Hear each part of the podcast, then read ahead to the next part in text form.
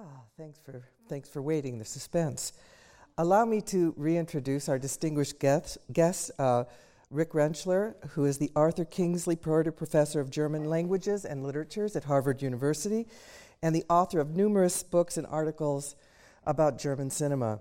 So, to begin, how does Fury exemplify the work of a direct, director in exile? Well, um, I think it's, it's a simple answer on one level, insofar as we have scenes that uh, actually even inscribe the notion of foreigners in Germany, foreigners, the barber who knows the Constitution, for instance, better than Americans.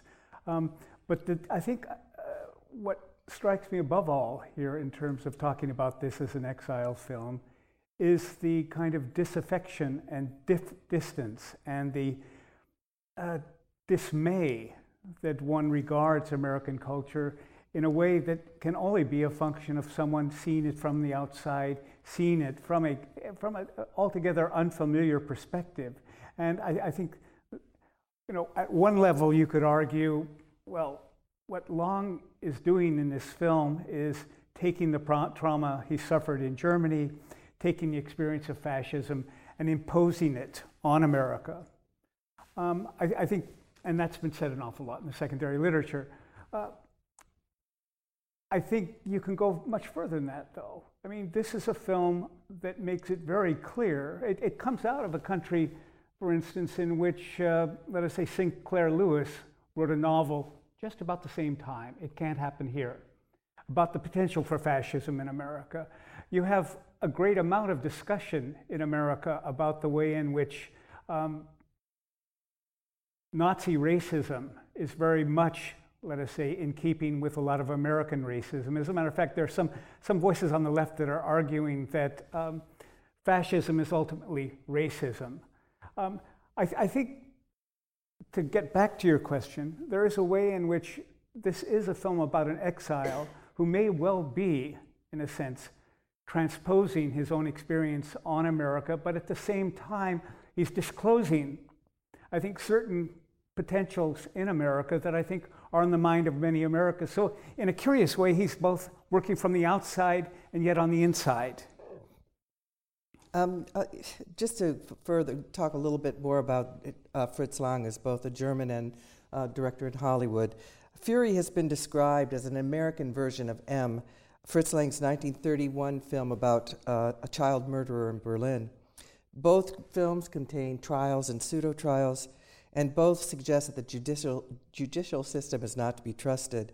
Finally, both uh, films reflect on the hysteria, hysteria of gruesome um, murder cases and that were ripped from the headlines. How would you compare these two films, or even more broadly, the similarities and differences between Lang's American and German films? Let me start with the, the, the, tail end of that question because it's a large question. I mean, is the Fritz Lang who makes films in America the same director who made films in Germany? I mean, when you think about the German Fritz Lang. He makes these monumental films, these grand films that are crafted in studios, and he's got casts of thousands in some cases. If you take Metropolis, um, he's got you know uh, monumental architecture. I mean, these, these, these craftsmen at his disposal. I mean, truly very very gifted artists and artisans. And and yet at, through it all, he's the guiding force. And and in in Weimar cinema, you know, the director enjoys a power that one does not enjoy in Hollywood, where it really is produce, producer driven. So, I mean, uh, one way in which people typically talk about Lang in America is as a lesser Lang. I mean, the very famous um, film theoretician and, and, and film formalist Noel Burch writes very eloquent and, and utterly compelling uh, analyses of the German films and goes on to say that the American films simply are compromised and they're lesser Langs, to repeat myself. I mean, insofar as he is at the beck and call of a studio system, at the beck and call of producers, he's really not in the position of power that he enjoyed as a German director. And beyond that, you know, he's at the beck and call of a certain kind of narrative system that insists, for instance, on uh, happy endings. It insists on the, the heterosexual couple as being the point of focus. And in a number of ways, then he's not able to make the films that he was able to make in Germany. That's, that's one fix. I would call it the, the, the Burch syndrome. Um, I think subsequently, and I think this is particularly the case among the French auteurs, people like Francois Truffaut, when they saw the films that Lang made in America after they became available in France, they argued that this was still a master, that he may not, let us say, his signature is a bit hidden, that it's, it's not as uh, clearly legible as it is in the German films, but it's there, and it's there in very interesting and compelling ways. And I think American auteurs, you know, um, in the wake of the French ones, like, like Andrew Sarris, you know, argued, well, actually, this, this is someone who is, act, you know, really proof of how auteurism somehow makes sense. That under the most compelling and compromising situations, that your signature as an artist can still somehow be legible. So that, you know, getting back, if you compare M and Fury, there as, are, as you suggest, Patrice, I mean, a number of carryovers here. And actually, think about even the opening sequence of the film we saw tonight. I mean, standing at the store window, right? That store window becomes that, that, that well, you know, what is it, essentializing in a way the American dream. And if you think about the scenes in front of shop windows that you get in M, or there's this massive play of desire at work here, and a frenzied desire in some case with the murder murderer, um, you know, looking in on the streets. But the store window then becomes this kind of privileged site here of, let us say, the dream of a future, the dream of a couple, the dream of a happy home.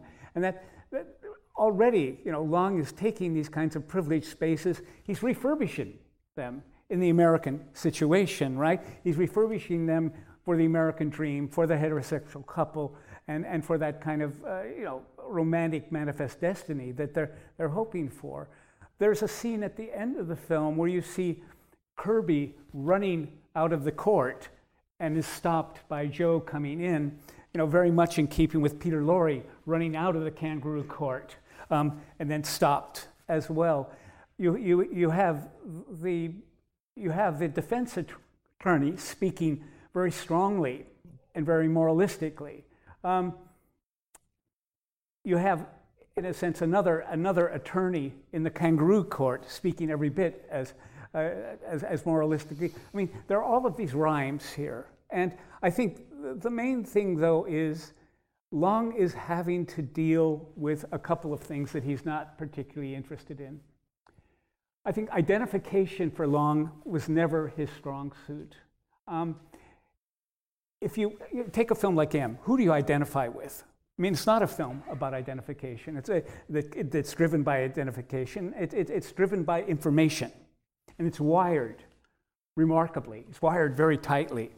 But it, it, it doesn't function. And in the same way, there's no romantic couple that binds a film like M.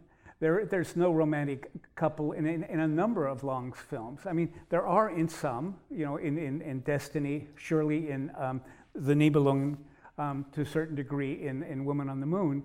But I think the kind of romantic coupling is, is, is something that really doesn't interest Lang here, and I think it's something that he really grapples with in this film in interesting ways. What, what do you make of the switch um, that in M we have a criminal who's portrayed as an average guy, whereas in this film we have an average guy who becomes criminal? Yeah, no, I mean,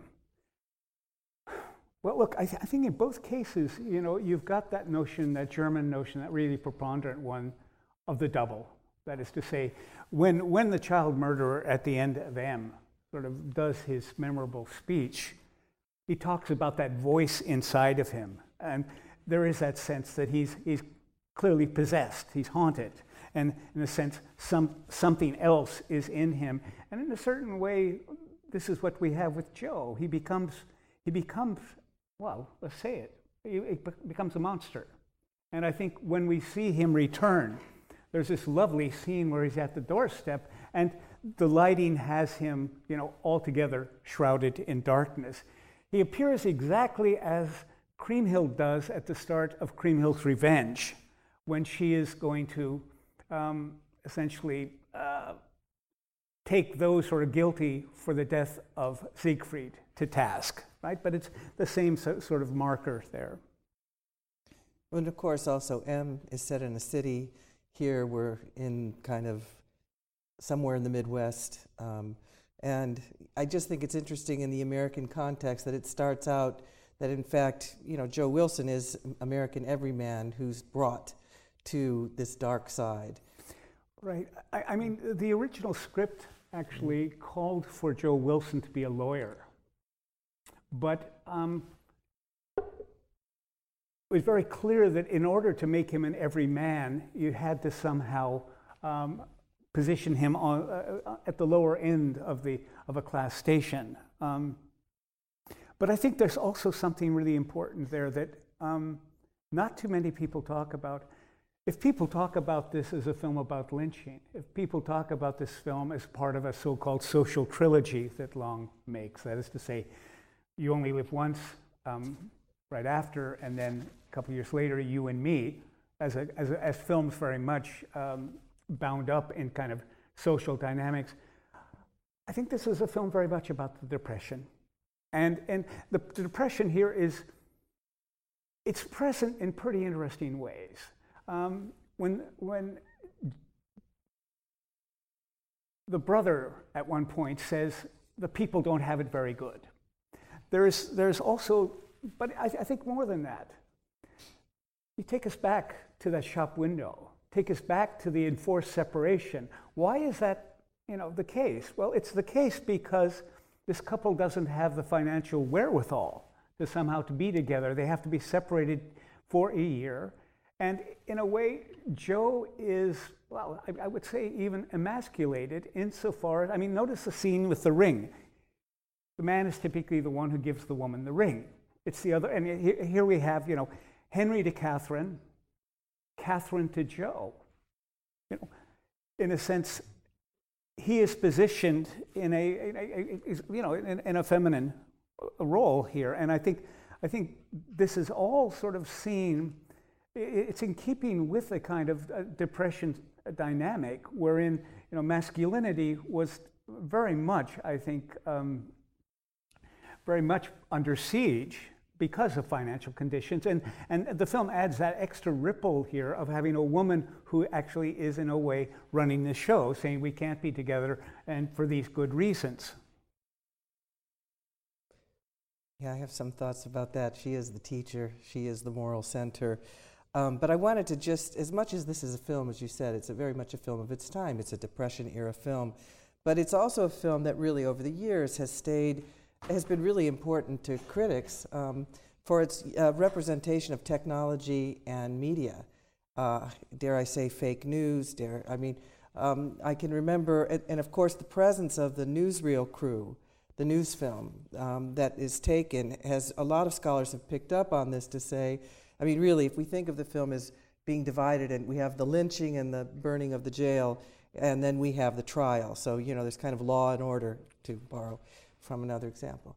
Um, so in the, but the, the role of technology and media, some have said, well, all the gossiping, it's this oral traditions that it, we see in the beginning as, as this news begins to circulate and the claims of how much money was found and all these sorts of things is all through an oral tradition, which isn't entirely true. There's newspapers, there's uh, uh, telegrams, there's um, but of course, the, when the when the uh, news crew, when the film, I mean, this is what really cinches it.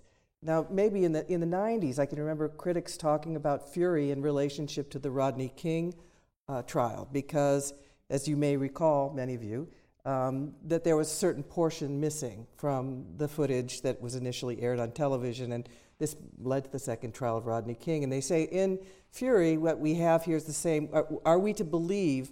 In the veracity of the, the film image because, in fact, we know when they're filming it, they, they, run out of uh, film, they have to reload it, we know that it's taken from a particular point of view. That's how people talked about this film for a long time. But what has struck me watching it in the wake of Charlottesville and um, and Facebook is that it kind of represents a sort of social media and a kind of way inciting of a mob. And even to the fact where, you know, Kirby Dawson in close up, you know, some of the, uh, many of you I'm sure on Facebook, where various marchers were identified in close up on Facebook to out them for being part of this, this mob. So I'm just wondering what, you, what, you t- what your take is on the role of technology and media uh, in this really self reflexive film. Yeah. I think the most interesting thing for me about Fritz Lang is that he's a consummately visual person who is essentially, you know, suspicious about the power of images and about the power of the media. That um, his films, in their eloquently, you know, crafted way, become well, be, become very interesting exercises in proving, in, in, in, in disclosing the power and the abuse power of the media. And I think, you know, in a sense, if you talk, uh, you were talking about the different media we have here. We have newspapers, we have photographs, radio. we have the radio, and obviously we have um, the moving image.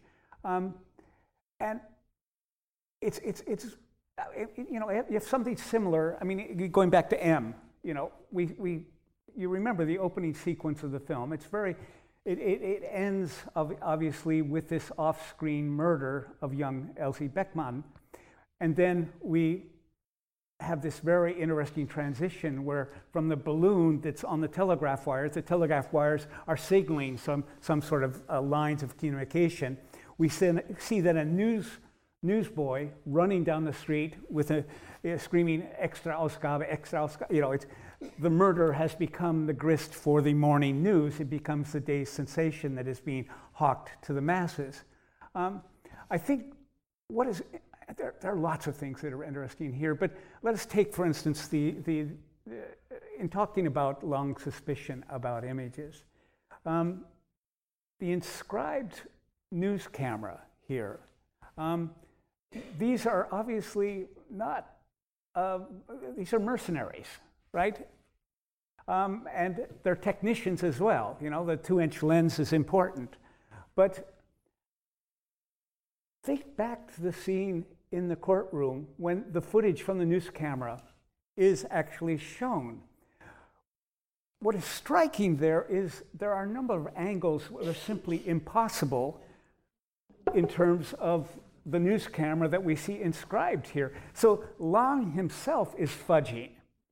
Um, but fudging, I think, in a very compelling way. We get low angle shots that are simply, you know, not thinkable from that camera that is coming out of a hotel balcony, right? Um, there is a way in which the images that are meant to prove the, you know, um, prove that a crime has taken place and in a sense catch the perpetrators in the act, these images, in a sense, are a form of fake news. In, in terms of you know, the, the, the, the evidence that Lang himself is, is marshaling is doctored. Um, so that someone who actually doesn't trust images is, in a sense, creating images that aren't to be trusted. And as spectators, though, we're taken in by these doctored images right? I mean, that's, it's, it's, it's, a really striking thing. It's not something you necessarily catch the first time around. Well, maybe you did. Mean, you're smarter than I am. But um, there, is a, there is a way in which um, this happens again and again in the cinema of Fritz Lang, that you simply don't trust the media, you don't trust images, um, you, you, you surely don't trust the audiences that partake of them. And I think in that regard, there's a very, very close connection between the Fritz Lang who lived in Southern California in exile and the T.W. Adorno, who was a friend of Lang's, who wrote Dialectic of Enlightenment, who wrote about the culture industry and about the deformative power of the culture industry, and in a sense, uh, with, with an inordinate suspicion about the regressive power of what these sights and sounds can do. I mean, here's someone who's trying to make a career as a filmmaker in Hollywood, but he's trying to make films that are, in a sense, calling into question the power of film. I mean, it's, it's, it's a really interesting dilemma, and I think that's why I think Fritz Lang, who was doing the same thing in Germany, actually, in interesting kinds of ways, that's why he, he, he's, he's not a compromised filmmaker when he's in America, and actually he becomes, in different ways, a very interesting one. Well, as, you, as we've been talking, you know, M and Fury ripped from the headlines, you know, based on a lot of things that were in the news. Um, and you're talking about, you know, Fritz Lang being very um, critical of mass media, but you also described the news crew as a vig- kind of a vigilante group. And what struck me on seeing the film this time was how, you know, it's like when you would when we read historically um, and contemporary about lynchings and crowds that would form, and it was a form of entertainment. And of course, you know, the news met, it starts in the in the bar. Let's have some fun and you know, good old American fun where we can go, you know, bash some heads and, and um, set something on fire. And then we see the same kind of reaction as, I, as the, the news crew. It's like, yeah, we got a good shot, we've got it, you know, and they're, they're watching this horrific violence. Um, and so, and with the same kind of entertainment charge. And then, of course, it's Joe Wilson. He's listening to the trial on the radio and, and loving it, you know, hearing everything that's. So there is this kind of indictment of the audience for at every level. Yeah, there's a really interesting moment I think where the audience is indicted. When Joe says, um, "I went to the movies and I watched it ten or twenty times myself burning, and the crowd loved it," right? Mm-hmm. So that the crowd in the movie loves the scenes of him being burning, and by implication, the crowd in the cinema watching this film Fury is somehow implicated in that statement. I mean, uh, that, and, and, and there are ways in which I think the, the scenes of mass contagion there, you know, in a sense, implicate us as spectators too, the kind of sadistic drive of this crowd, the sadistic frenzy that we get there. Um, in a certain, certain way, it becomes the kind of visual, uh, I, I, the, the, the, visual uh, stuff that somehow makes this so compelling as a film and the spectacle so utterly, I mean, gripping, right? So that, I mean, Lang is, I think, very, very clear in the way that he, there's also a moment where Joe is making a grand indictment and he's, and it's unlike a lot of Hollywood films, he's looking directly into the camera that is to say, directly at us, right, as spectators. I mean, again and again, I mean, Lang is not making it easy on the spectator. Um, and in a sense, uh, that is, that is a bit of a risk for a film that wants to be terribly commercial and wants to somehow appeal to a mass audience when you're, in a sense, problematizing the very audience that's partaking of what you're making. Well, speaking of that, I just want to switch registers a little bit um, and talk about the film's representation of, of, race. And it's interesting as I was preparing for today, and I have been preparing long before today, but I came across some new things today that I hadn't seen, more recent scholarship that takes up this question of the film's representation of race. Now, uh, so I, what, I, what I initially wrote to ask you was that although Lang focuses on Joe Wilson, a white American everyman, his story about lynching and mob violence is also and fundamentally about race in America. The most revealing appearance of the suppressed subject, the black lynching, occurs several times in the film. To take one example, when Joe's lawyer, the DA, speaks of the 6,010 lynchings in 40 years in the United States. Uh, it's not a secret to anybody who is watching the film that the majority of these were racially motivated. Um, so there's been a long, dis- I, I, think I've read over years about the film's representation of race. Um, and one of the main views is that, the, it, that Lang wanted to make a film about lynching in America, that he was quite shocked when he came and traveled and looking for subjects for his first American film, and just witnessing lynching in the American South and wanting to make a film about that, which, of course, as so the story, at least the production code administration, this was not going to be allowed. And so and Spencer Tracy had the role from the beginning. Um, but it always struck me in various passages, and I don't need to recall all of them for you, but you know, there are black witnesses to everything that goes on from the scene in the barber shop where the shoe shine is in the very lower part of the frame when, when that discussion takes place to the, the woman, Edna May, and I'm losing her last name, singing outside the window as, um, as our heroine is missing Joe and wondering what's going to happen next, to the formation of the mob and uh, another black shoe sign seeing the mob come out and running. So that for the longest time, critics argued that this Lang at once displaces but also uh, subtly depicts racism in America. In other words, it's understated but understood, given the very topic. Recently, I've read a few other, um, couple of scholars, um, really in the last seven, five, seven years, who say, oh, this is all an apology for the racism in Fritz Lang's films, that he, just like the story that Lang t- tells about, you know, Goebbels wanted him to work in the, in the industry and he immediately leaves and, you know, via Paris and makes his way to the United States, and that, uh, you know, he and Thea von Harbou, his wife, that she became more fascist, and that was one of the reason for their split. And so these newer scholars, and you know this, try to argue that, in fact, there's this apology on the part of to say that Lang is actually making a film about racism in America in any way, shape, or form, that he's part of the problem. I was quite shocked. I wonder what you think.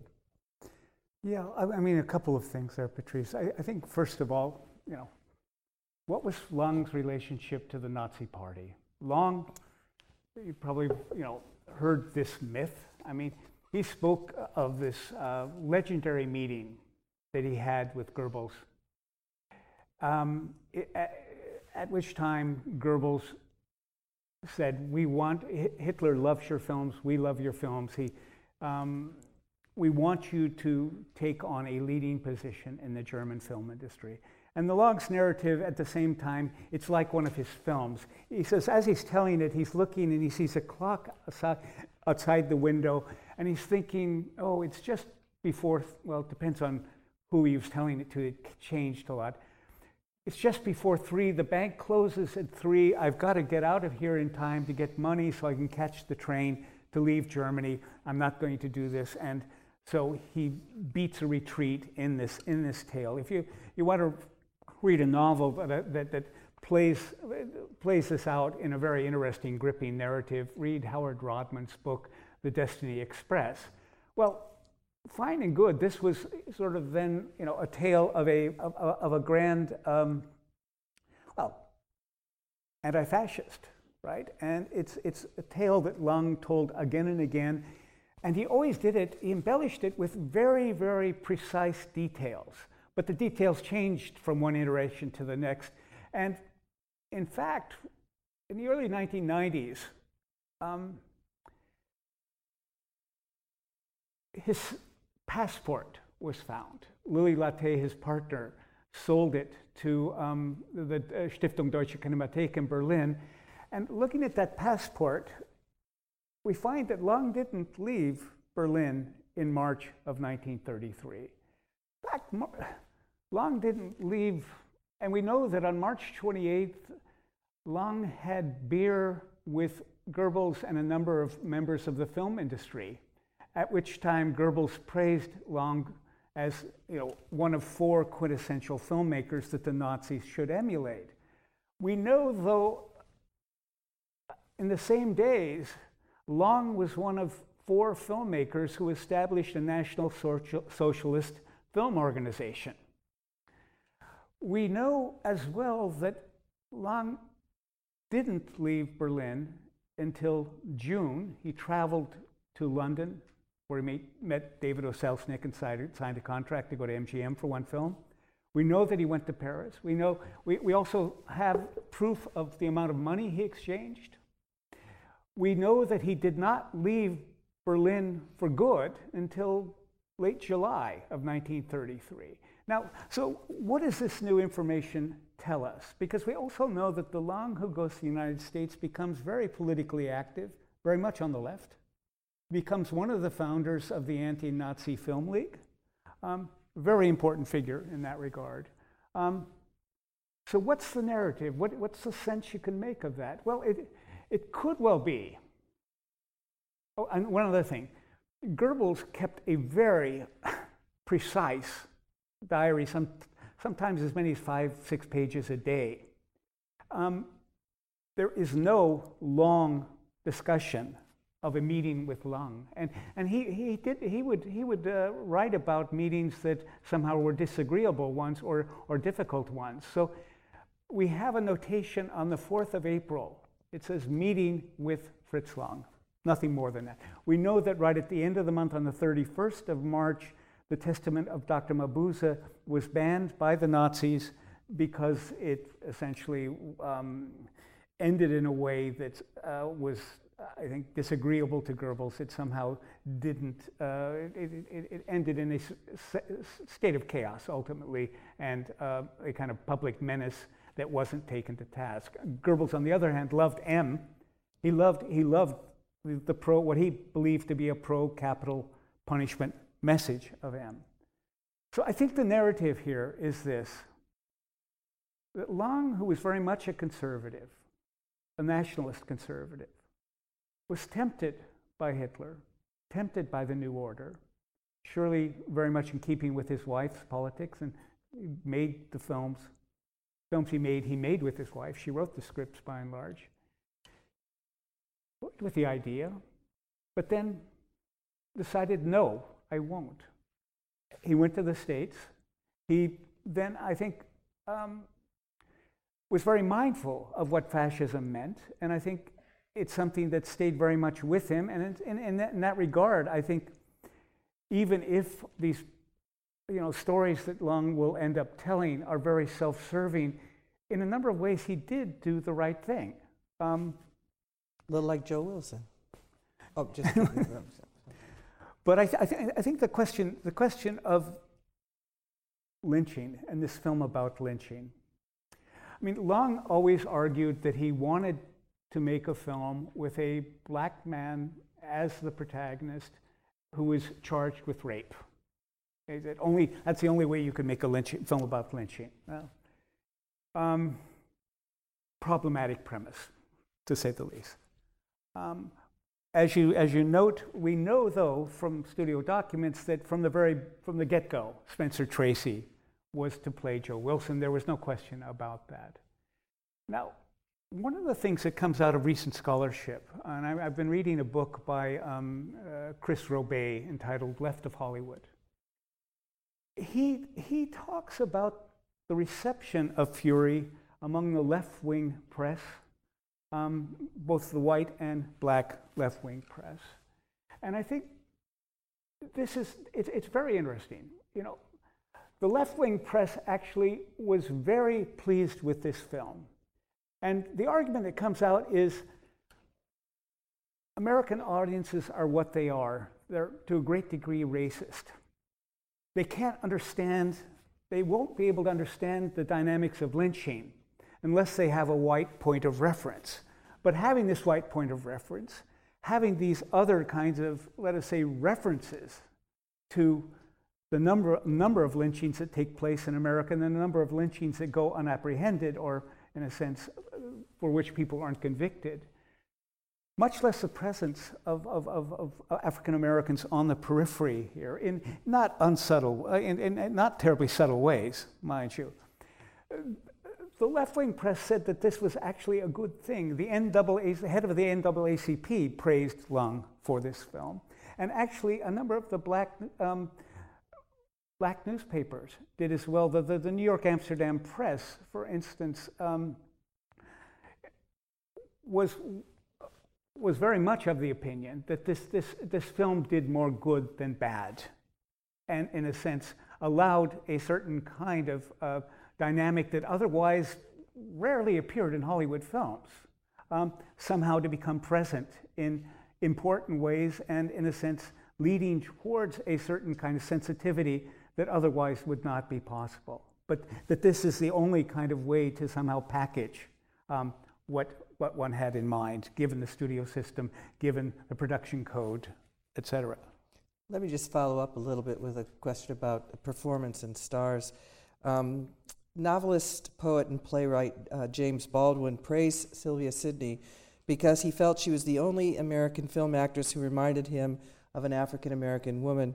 he wrote, and I quote Sylvia Sidney was the only American film act- actress who reminded me of a colored girl or woman, which is to say that she was the only American film actress who reminded me of reality. All of the others, without exception, were, were white, and even when they moved me, like Margaret Sullavan or Bette Davis or Carole Lombard, they moved, they moved me from that distance, end quote. So, what do you make of Sylvia Sidney's performance in the film? Because I think she's really important to the way that we think about the major issues Yeah. in the film. Well, I mean, when I think of her performance, I can't help but think of Lang's mise en scène as well, the kind of poignant close ups we get of her, the way that he sculpts her physiognomy. I mean, half Romanian, half Russian. Um, there is a kind of strangeness about her that is, is utterly gripping. And I think that, that, that the sculpting of the physiognomy in, in all kinds of different ways, the way in which. Um, well, that marvelous scene, of course, where she's watching Joe burning and she simply comes asunder and faints. I mean, it's, it's, it's, it's actually reminds me of what happens to Kriemhild mm. in, in, in, in, the Siegfried film as well. But I, th- I think to talk about, I, I, I, would also add as a footnote Sylvia Sidney got along very well with Lang, and Lang didn't get along with much of anyone. Um, Spencer Tracy really didn't like him. I mean, Henry Fonda, and You Only Live Once, I mean, abhorred Lang. They, they really, he, he really could not bear him. And most of the crew was, was not, not very enamored of, of Lang's dictatorial manner on set. But Sylvia Sidney was very much in his corner. And I think somehow they worked together particularly well. And I think somehow I, I, think I'd like to, you know, take your question and then move it to also think about not only Sylvia Sidney's performance, but the function of the character she plays within the film.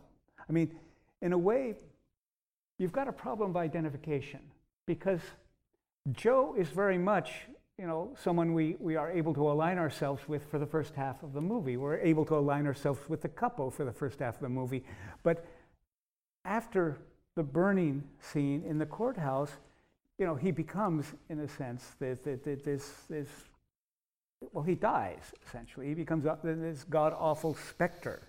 And it becomes, it, it, it, it, becomes then the role of the, of, of, of the Sylvia Sidney character to not only become his advocate, but ultimately to, re, to provide us a reminder of what he once was. And I guess though that that we that leads us ultimately, you know, we see the way in which she is very much not wanting to be cast in the role of having to um, essentially be complicit with Joe in lynching the 22, right? And there is a way in which we, we can see how she's playing her her, her, her you know, ambiguity and her trouble, you know, it becomes you know, very visible on her face. Um, I think that leads us to this final moment of the film. And, and you know, it's one that most people see as a function of the studio system, see as a function as the of the obligatory romantic coupling, but see it as a you know absolute um, a moment where the film simply um, loses credibility, this film that has been so hard hitting in many ways. Um, I don't know, how, how, do you read the conclusion, Patrice? I think of it as when I often think of conclusions, I try to think back to what the opening is. So that, uh, you know, how does the ending respond to the beginning? And so at the ending, you know, they seal it with a kiss, but everything that their expectations in the opening sequence as they look through the window and the bridal suite, and um, that there's it's kind of undercut. You're not quite clear what the future is for them. I mean, um, as I know, Fritz Lang thought the ending was coy. Many people have criticized it as studio imposed, and as you just said, as undermining the credibility of what's gone before. But there's but something has changed. Um, but I what I don't know what you think. You know, getting back to the opening sequence, one of the other things is it's, it's so erotically charged. Insofar as, I mean, the bed and the, the discussion about single beds, they're out. It's, um, there is a way in which, you know, we basically have, you know, deferred desire for a year, you know, cruel and unusual punishment, right? I mean, and that, that, that is really part of the package there. And that, think about what happens afterwards that kiss under the stairwell where we see that train whiz by, you know, they kind of, you, know, think of trains in cinema and you think of the end of North by Northwest. There's a way in which Human Desire, which is a title of a Fritz Lang film, after all, based on the Zola, um, there's a way in which the train becomes a sort of uh, uh, almost is a mocking reminder of sexual intercourse there, and this couple that is not going to be able to consummate anything, at least for a year. I think this final moment, though, is I think it's important not only to talk about that one shot, but the shots before it. Because we see Joe speaking, and we see the cutting is odd, because we see then Sylvia Sidney behind him.